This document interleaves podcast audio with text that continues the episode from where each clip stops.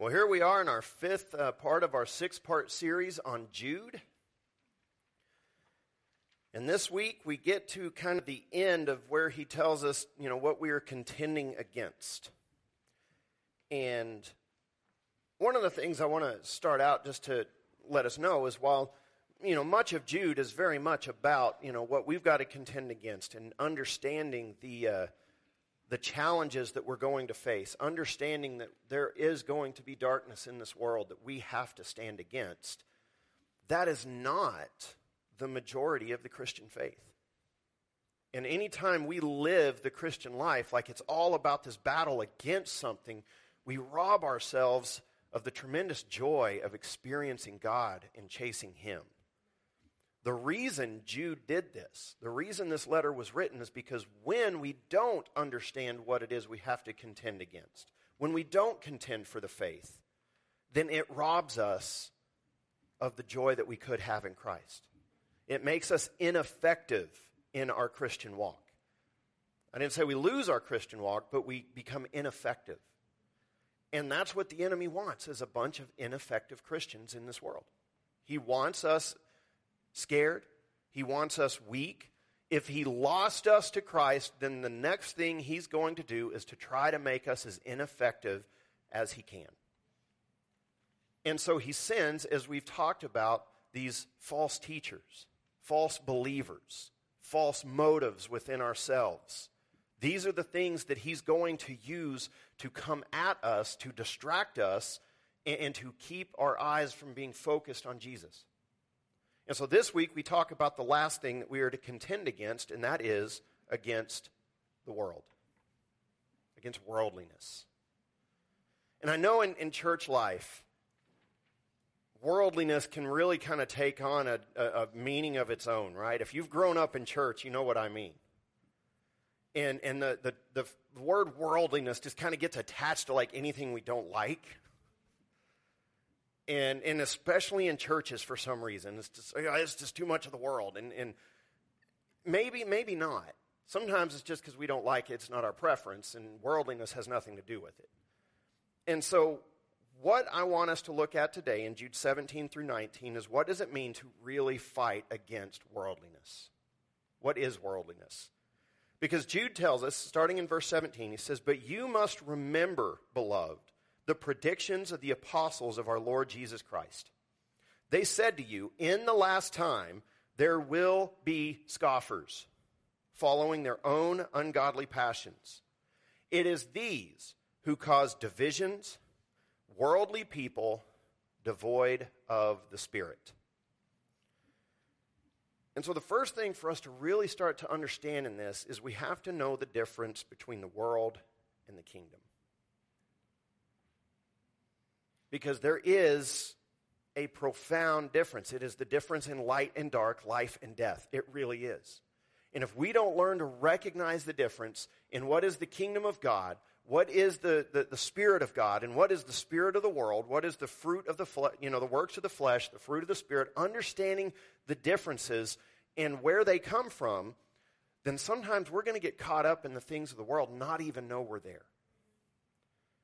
Because as it is, too many Christians, and I don't say this in a judgmental way, but it is a truth, too many Christians live by the ways of the world. Scripture is not their foundation, it's their emergency plan. They live by the ways of the world, and then when they reap the fruit of that way of the world, suddenly God becomes a really good idea.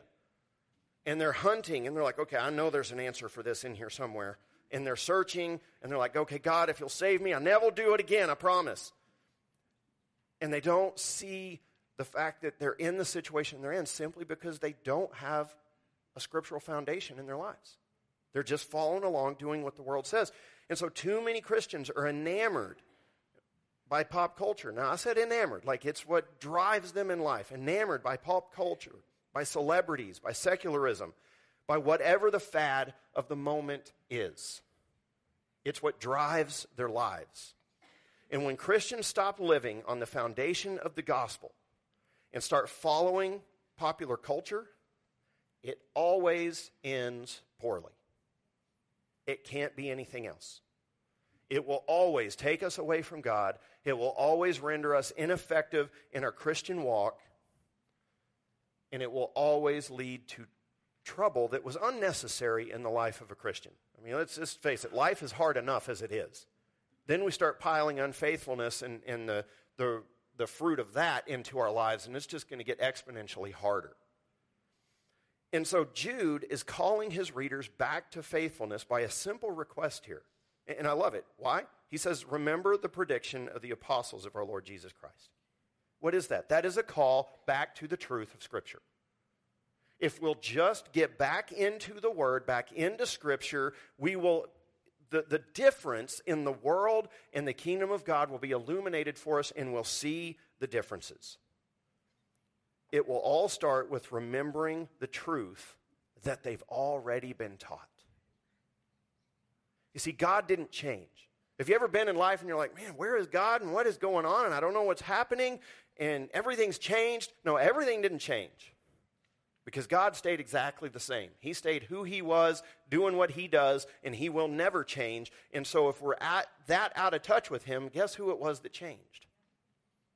We're the ones that took our eyes off of Him and went wandering. Anybody in here ever gotten lost? Any in here got lost wouldn't admit you got lost, man? I don't need directions. You know, that doesn't happen so much anymore now with GPS. We men got saved, didn't we? We got saved. GPS saved it. I know right where I'm at. We just need to take six left turns here. And, you know, only here in Missouri does that make sense. But you get in some of these back roads, you're like, where am I going? it just keeps going. And so the, the importance of what they're going to remember is that they are a part of God's kingdom. He says, I'm going to, you know, read back the predictions. There's going to be scoffers. There's going to be these people that are going to be ungodly. They're of the world, and they're going to pull you away from Christ. And when you remember this and you see it on display, you see the truth clearly, it's going to solve a lot of the problems that you're facing in the moment.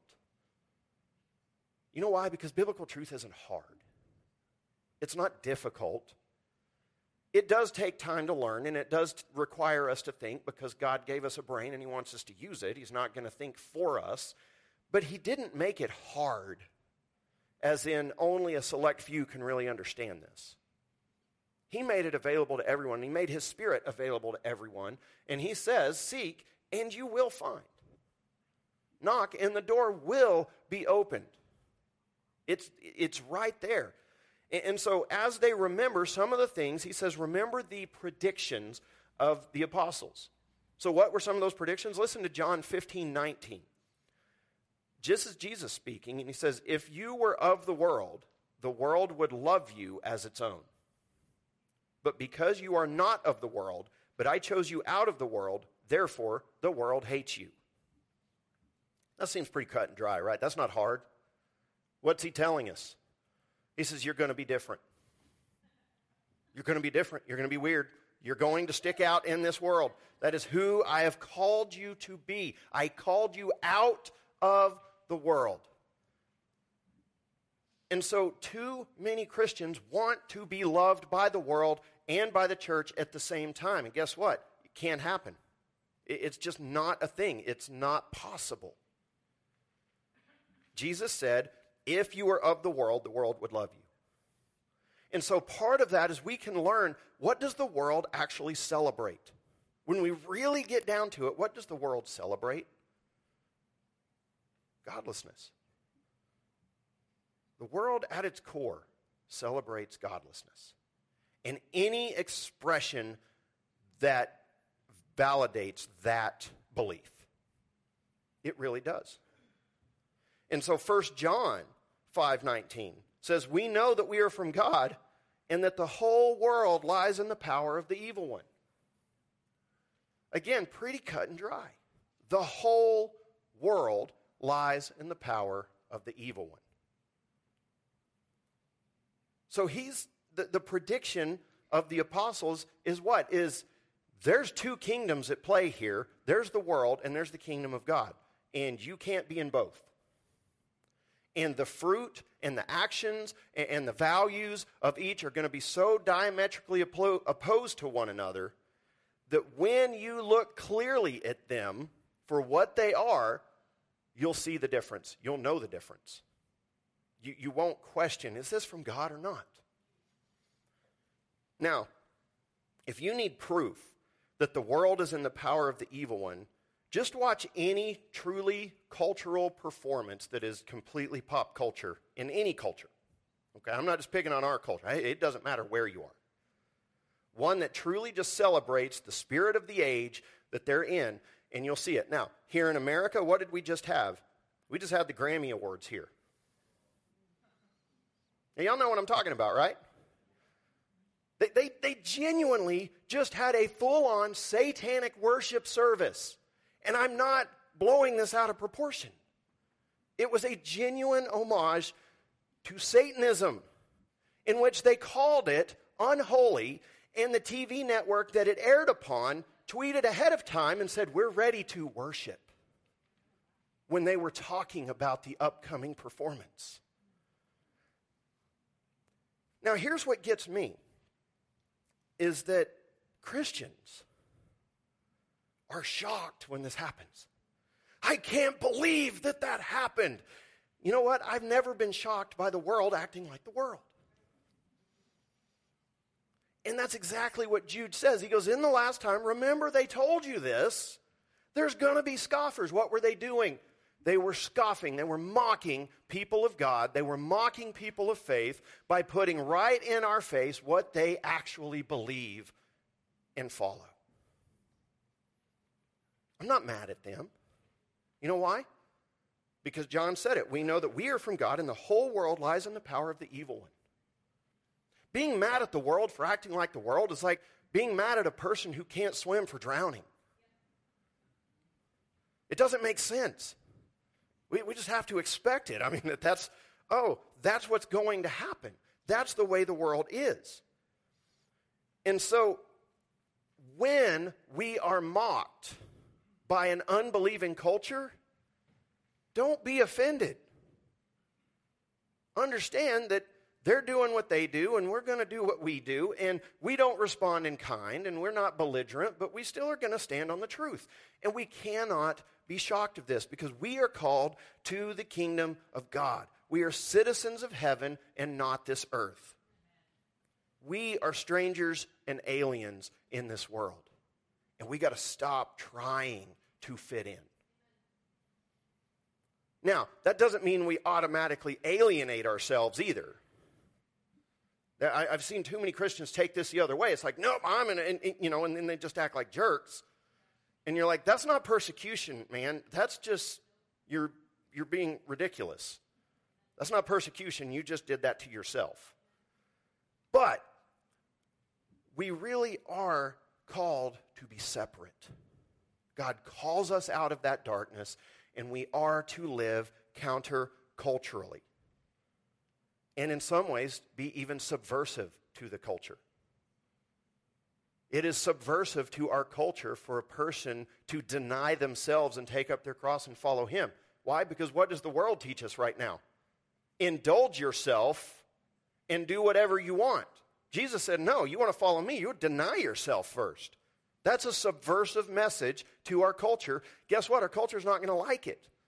And we can't soften that blow by saying, well, you know, let's just, you know, it's okay. He doesn't really mean deny yourself. Yeah, no, he did mean deny yourself. He absolutely meant it. And we can't water that down. And when Christians, for some reason, are desperate to be received and accepted by the world, they'll start violating some of those standards. They'll start compromising some of those standards just to be heard. And one of those standards that was more common, many of you probably even heard of it, I personally never liked it, was an idea called seeker sensitive worship. Seeker sensitive worship. How many heard that phrase? what it meant was we're going to take, and many, many churches in our country did it. I mean, it was a fad and it, it came and it went. And It didn't produce the fruit that people promised. Surprise, surprise. But what it was, was we're going to water down our Sunday services so that they'll be more attractive to lost people. So we won't get into repentance. We won't get into sin. We're just going to talk about God's love and we're going to turn it into motivational speeches and we're going to try to get them in church. And then when they're in church, we're going to hope that we can share the gospel with them and they'll get saved. Now, here's the problem I have with that. Is every pastor that stands in a pulpit is called by God to preach the gospel. We can't compromise the gospel to please people who don't even believe what we believe. And how are they going to come to believe it if all they're doing is coming in and hearing something that's really more a reflection of the world that they already live in? Where is the difference in darkness and light? And what it really gets me is that when pastors embrace this kind of mentality, what they're saying is, I'm going to forego my calling in hopes that somebody else will do it for me. I'm not going to preach the gospel, but I'm going to get them into church and I'm going to get a bunch of people together and just hope that somewhere along the line somebody will be faithful. You know what? If I'm not doing it, it's probably not going to happen in the rest of the church either. Because we're going to set the tone, and the gospel is what we rely on. The gospel is what we preach. What is the gospel? That all have sinned and fallen short of the glory of God. We are separated from God and we are condemned in our sins. And the only way to be reconciled to God is to put your faith in Jesus Christ, who died on the cross for our sins, was resurrected on the third day, ascended to heaven, and is coming again one day to judge the living and the dead. And only those who have put their faith in Jesus Christ can be saved. Now, how many of you just felt so uncomfortable just now you can't come back to church? See, that's what the world does. When we don't contend against worldliness, it will start to pick apart the, the, the, subtle changes, little things that if you do this and it'll promise the world, and it renders us ineffective. You know why? Because church minus the gospel is 100% ineffective. There's no point. And so, there's really an easy answer to this. And what he says, and that's Romans 12, 2, where he says, Do not be conformed to this world, but be transformed by the renewal of your mind, that by testing you may discern what is the will of God, what is good and acceptable and perfect. The more we walk with God, the less appeal the world will have, and the more we will recognize the darkness that is ruling the world. And I can tell you this firsthand. I, have I've just experienced I, in my life as I have walked with God, the more I have accepted the truth of God, the more I look at the world and just think, no, no, I, I, I don't want that. I, I, it's not that I want to go against a war against the world. I actually look at it and I'm like, oh, people are caught in that. And no, it's going to destroy people. You just learn to recognize the darkness for what it is. And you can dress it up, call it whatever you want. Darkness is darkness. And so, the real question for a Christian living in this world that is in the power of the evil one, and God didn't just take us out. Jesus even prayed. He says, I'm not praying that you take them out of the world. I'm praying that you protect them in the world. God wants us in this world as lights shining in darkness. He wants to put us on display for Him. Are you willing to be put on display for God in a world of darkness to shine as a light in which, you know what? Light attracts all kinds of attention, good and bad, positive and negative. You can't mistake light. And that's what he has called us to do. And so the real question for a Christian living in this world is will you conform to the pattern of the world, go along to get along, or will you be transformed by the Spirit of God and shine your light for all the world to see? Because we can't do both. You can't. They are literally moving in opposite directions, and it's up to us to learn the difference in God's kingdom and the world around us. What is of God's kingdom? What is worldliness? Worldliness elevates the self. Worldliness elevates desire that is opposed to God. Worldliness says indulge, godliness says deny. Worldliness says hate, God says love. You, you can't do both. And we have to make the choice. And so, as we live for God, there is always going to be people who don't like it. If the world is in the power of the evil one, then that means there will be, and, and, this is an unfortunate truth, but there will always be people who are just not going to listen to God. They're not. They're, they're convinced that their way is superior. They are determined to live by sin and by their own desires and by worldliness. They're going to live that way no matter what. God knows this. The offer of grace is still there, but it's been rejected, and they are, are numb now. Their consciences are seared, and they're going to go along with the flow of the world all the time. And when we come along and shine a light pointing in a different direction, they aren't going to like it. And you know what they're going to do? They're going to scoff. That's what he says here. Because scoffers are everywhere. See, ungodly cultures will elevate the loudest and most belligerent scoffers in the group. Amen? They, they will.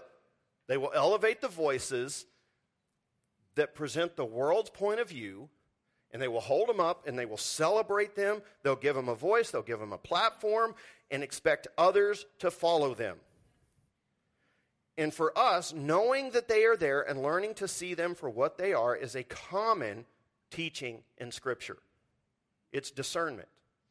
It's a common teaching in Scripture. Jude has already said it. He, he already told us, you know, remember the prediction. he says there'll be scoffers everywhere.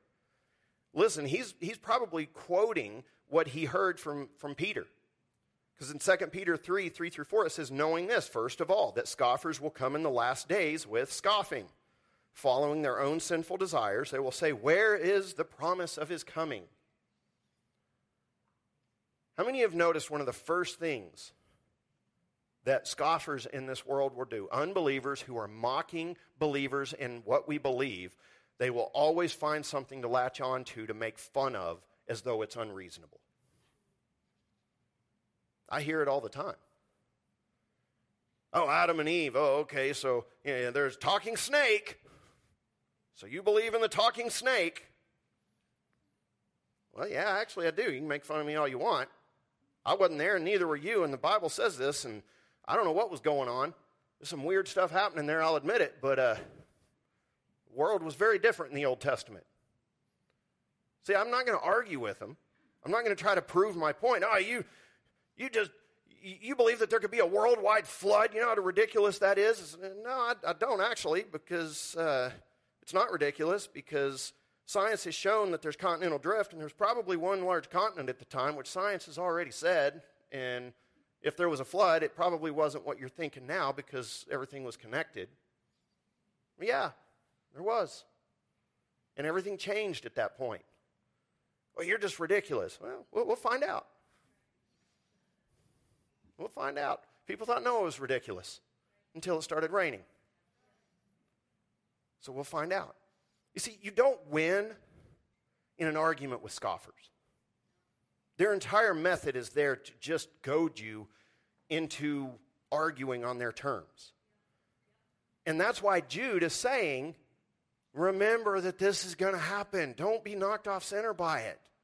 Don't let it get under your skin. Don't think you've got to prove yourself to them. Don't think you've got to prove God to them. God can take care of himself. You don't have to prove God to anyone. We just have to share the gospel. We just have to walk in faith. You see, in biblical thought, scoffers are those who mock God, his ways, and those who follow him. They feel safe. Literally, they feel safe from judgment and have no fear of God, so they brazenly act in ways that are immoral. Brazenly. And all of this is the result of the idolatry that comes from not worshiping God. If they don't worship God, they're going to worship something. And when we don't worship God, we will create something to worship. We've talked about this already that worship, you know, the image of man and, and birds and animals and creeping things is this downward trend of what, what men serve and what people serve that will always take them further and further away from God and even further and further away from themselves.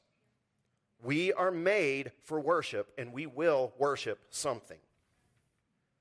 It will either be the worship of the Most High who created the heavens and the earth by speaking them into existence, and our worship will elevate us to a new place to new ideas, to, to greater heights of understanding reality, or it will drag us down lower. There is no horizontal worship. There's no horizontal worship. We either worship the truth or follow a lie into destruction. That's it. And so, listen to Isaiah 46, 5 through 10. It says, To whom will you liken me and make me equal and compare me? that we may be alike. Now, when God asks a question like that, get ready. Because God is saying, yeah, really? You, you want to compare me with anything?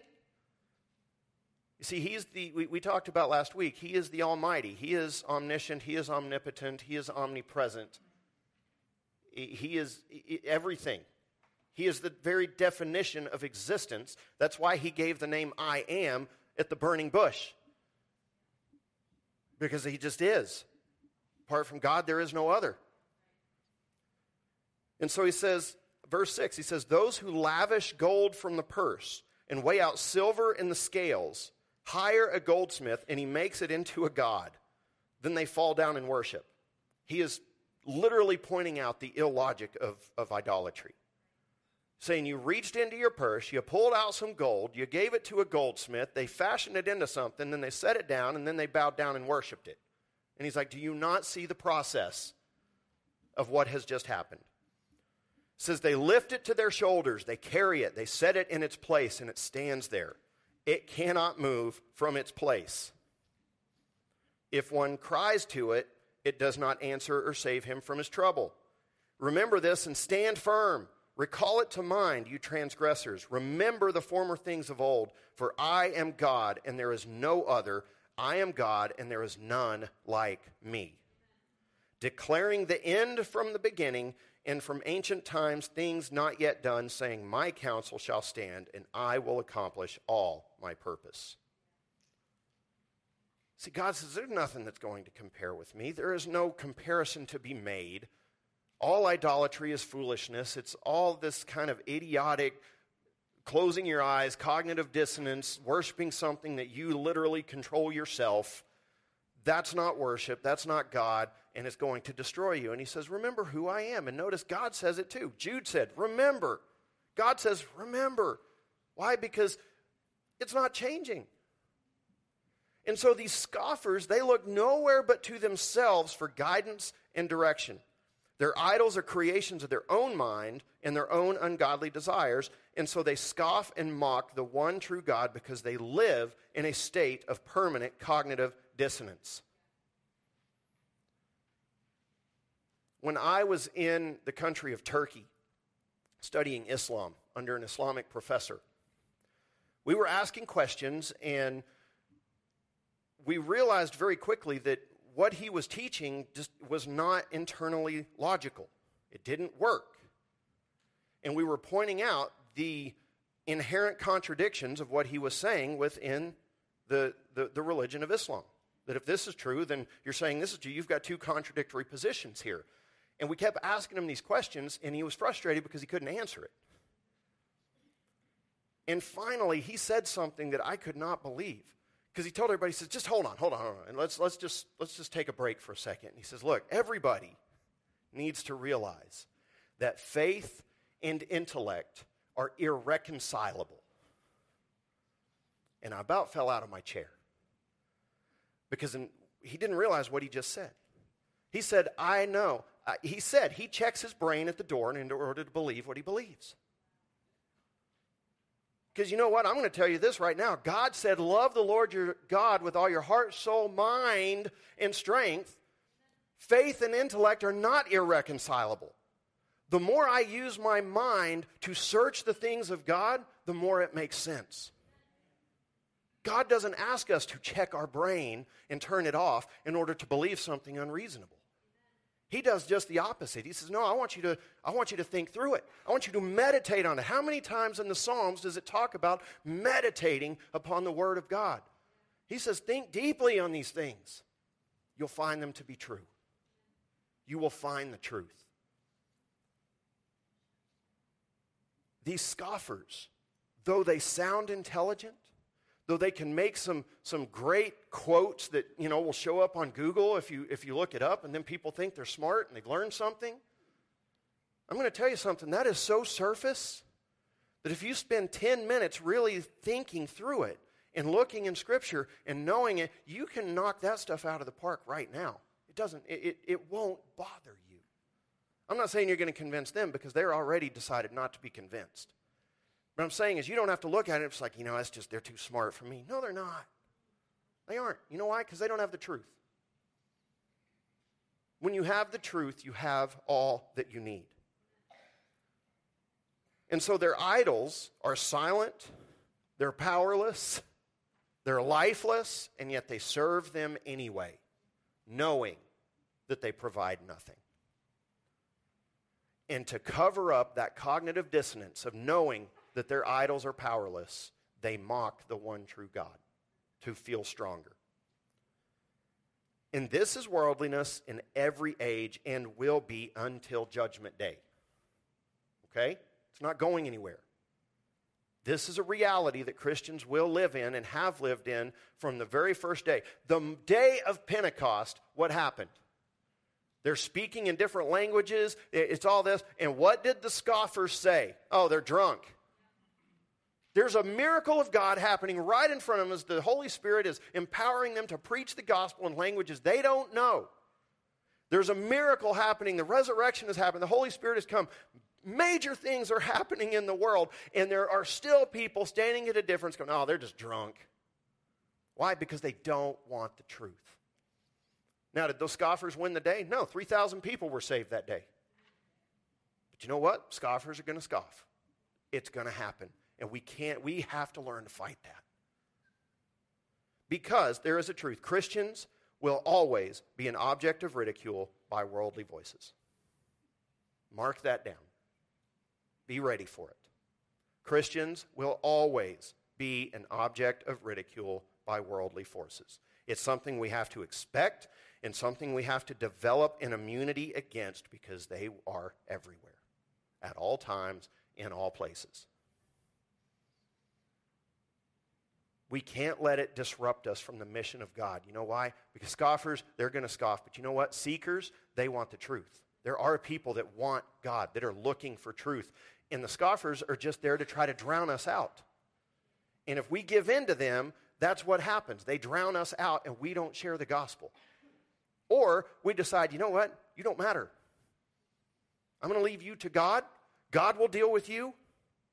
I'm going to spend my energy to people who want to know the truth, who want to walk with God. And so we have to develop the attitude of Proverbs. And that is, fret not yourself because of evildoers, and be not envious of the wicked, for the evil man has no future. The lamp of the wicked will be put out. We just have to believe that and trust it. We're not going to save everyone. Okay, no matter, I don't care how good a leader or whatever, Christians will always be, in a sense, the minority in the world. Okay? They will always be the minority. So there's always going to be people that are going to stand against us. We can't let that stop us. We can't try to alter our message to, to reach more people because you're not reaching them with anything. We have to stand on the gospel. And we contend against their goal because what is the ultimate goal of scoffers? Verse 19 it is these who cause divisions, worldly people devoid of the Spirit. Division. That is their goal within the church to divide us. Because when we are unified by Spirit, when we are unified in mission, what did Jesus say? He says, The gates of hell will not prevail. Hell itself could come against us and it will not be able to hold back the church from doing what it's supposed to do.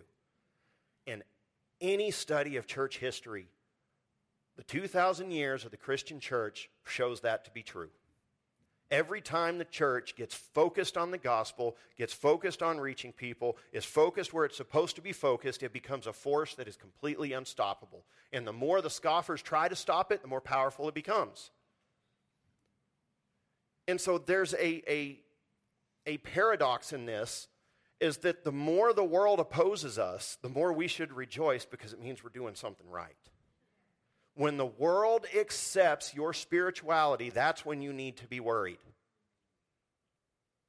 When the world has no problem with your Christian message, something is wrong. You've taken out the offensive parts of the gospel.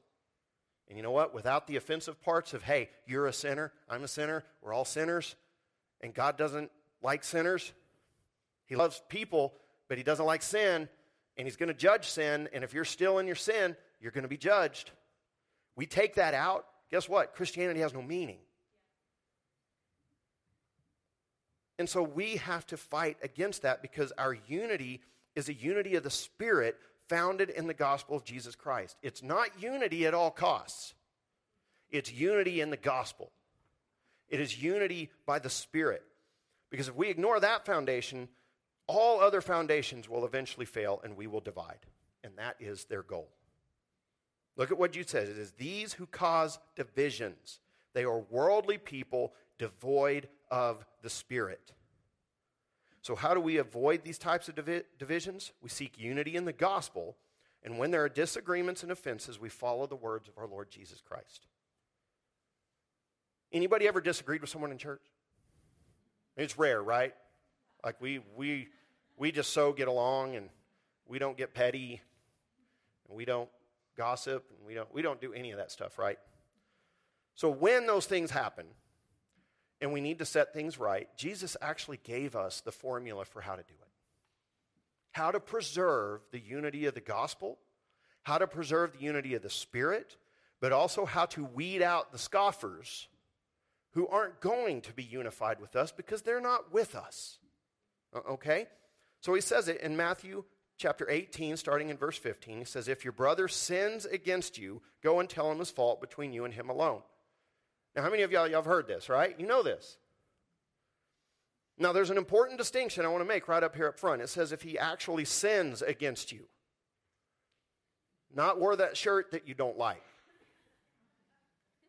not voted for a different color carpet that you didn't like. Okay, that's not a sin.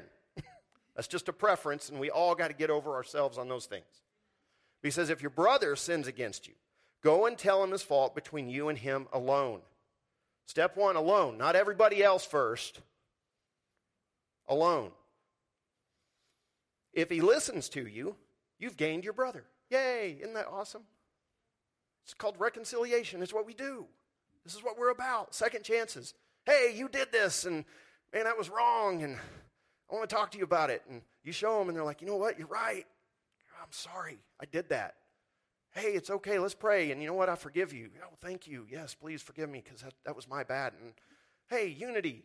It works. It says, but if he does not listen, take one or two others along with you, that every charge may be established by the evidence of two or three witnesses. And if he refuses to listen to them, tell it to the church. And if he refuses to listen even to the church, let him be to you as a Gentile and a tax collector. Truly I say to you, whatever you bind on earth shall be bound in heaven, and whatever you loose on earth shall be loosed in heaven. Again I say to you, if two of you agree on earth about anything they ask, it will be done for them by my Father in heaven. For where two or three are gathered in my name, there I am among them. Now you realize that's not talking about worship, it's talking about conflict resolution it's talking about reconciliation. That if we will guard our unity in the gospel and value each other over petty differences and actually seek reconciliation, Jesus says, I'm with you. I will be with you through this entire process to make sure it goes the right way. Now, let's talk about this because the point of this is not just to gang up on someone and make them see your point of view. Again, an actual sin needs to be involved. I, I can't overemphasize that. This isn't just about gaining alliances and ganging up on someone. There's a process at play here that is going to reveal real hearts. It's going to reveal what's actually going on. So go alone and talk. Take the initiative to set things right. Preserve unity within yourself as best you can. If something happened to you, you go to them. Don't wait. You go and start to try to fix it, okay? If they won't listen to them, what's the second step? Take one or two, take two or three other people. Take some more people, okay? What this does is not just to pressure the other person, it establishes the truth of the matter with the people involved. Have you ever been mad at someone and then you get a third point of view and somebody's like, you know, you're kind of wrong too? And you're like, ooh, I didn't think about that.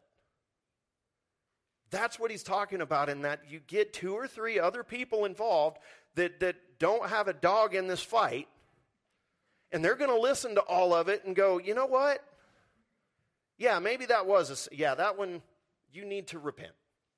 Or y'all need to get over it because this is personal and y'all are wasting our time.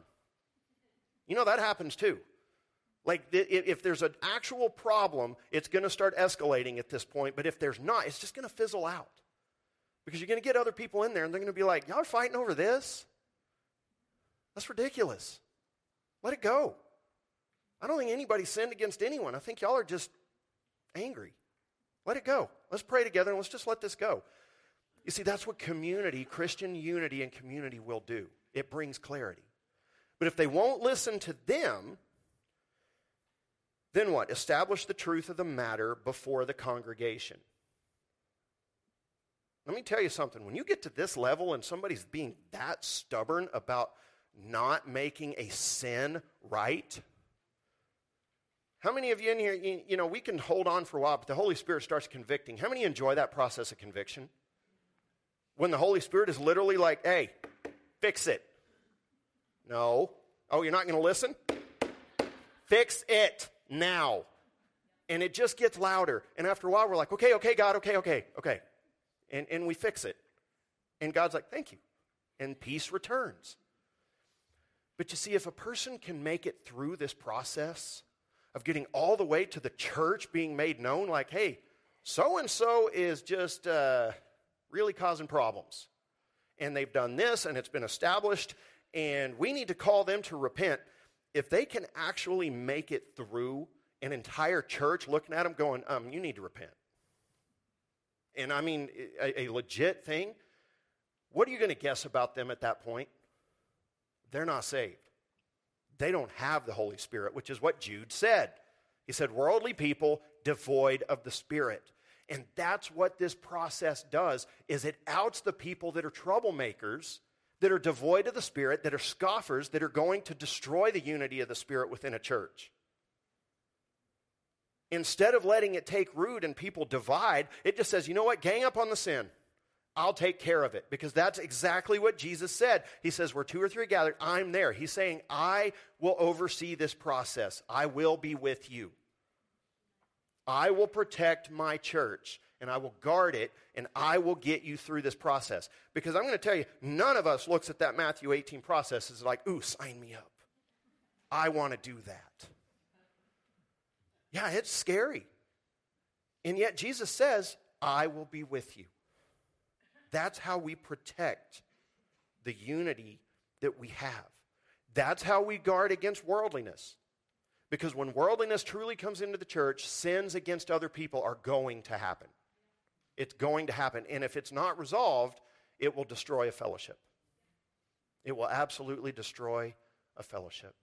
And so it's up to us to contend against worldliness.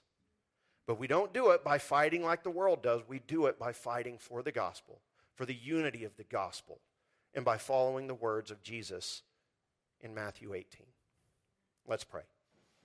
Father God, we thank you so much for this day, this time. God, I thank you for this, this faith family that we have here. God, the relationships, Lord, the, the encouragement and, and love within this body. God, I pray that you just continue to foster that, that unity of the gospel, the unity of the Spirit, our fellowship with one another, God, that is, that is sweet and it is real. Lord, I pray that you help us to contend against worldliness in our own lives, that we wouldn't bring it into your church, God, that we would deal with it on our own, and, and where we need help, we would get help. But God, that this would be about your mission, your kingdom, that we would rejoice in being your people, and we rejoice together. God, we thank you for what you've done for us through Jesus Christ, your Son. Lord, help us to walk with him. Lord, it's in Jesus' holy name we pray together. Amen.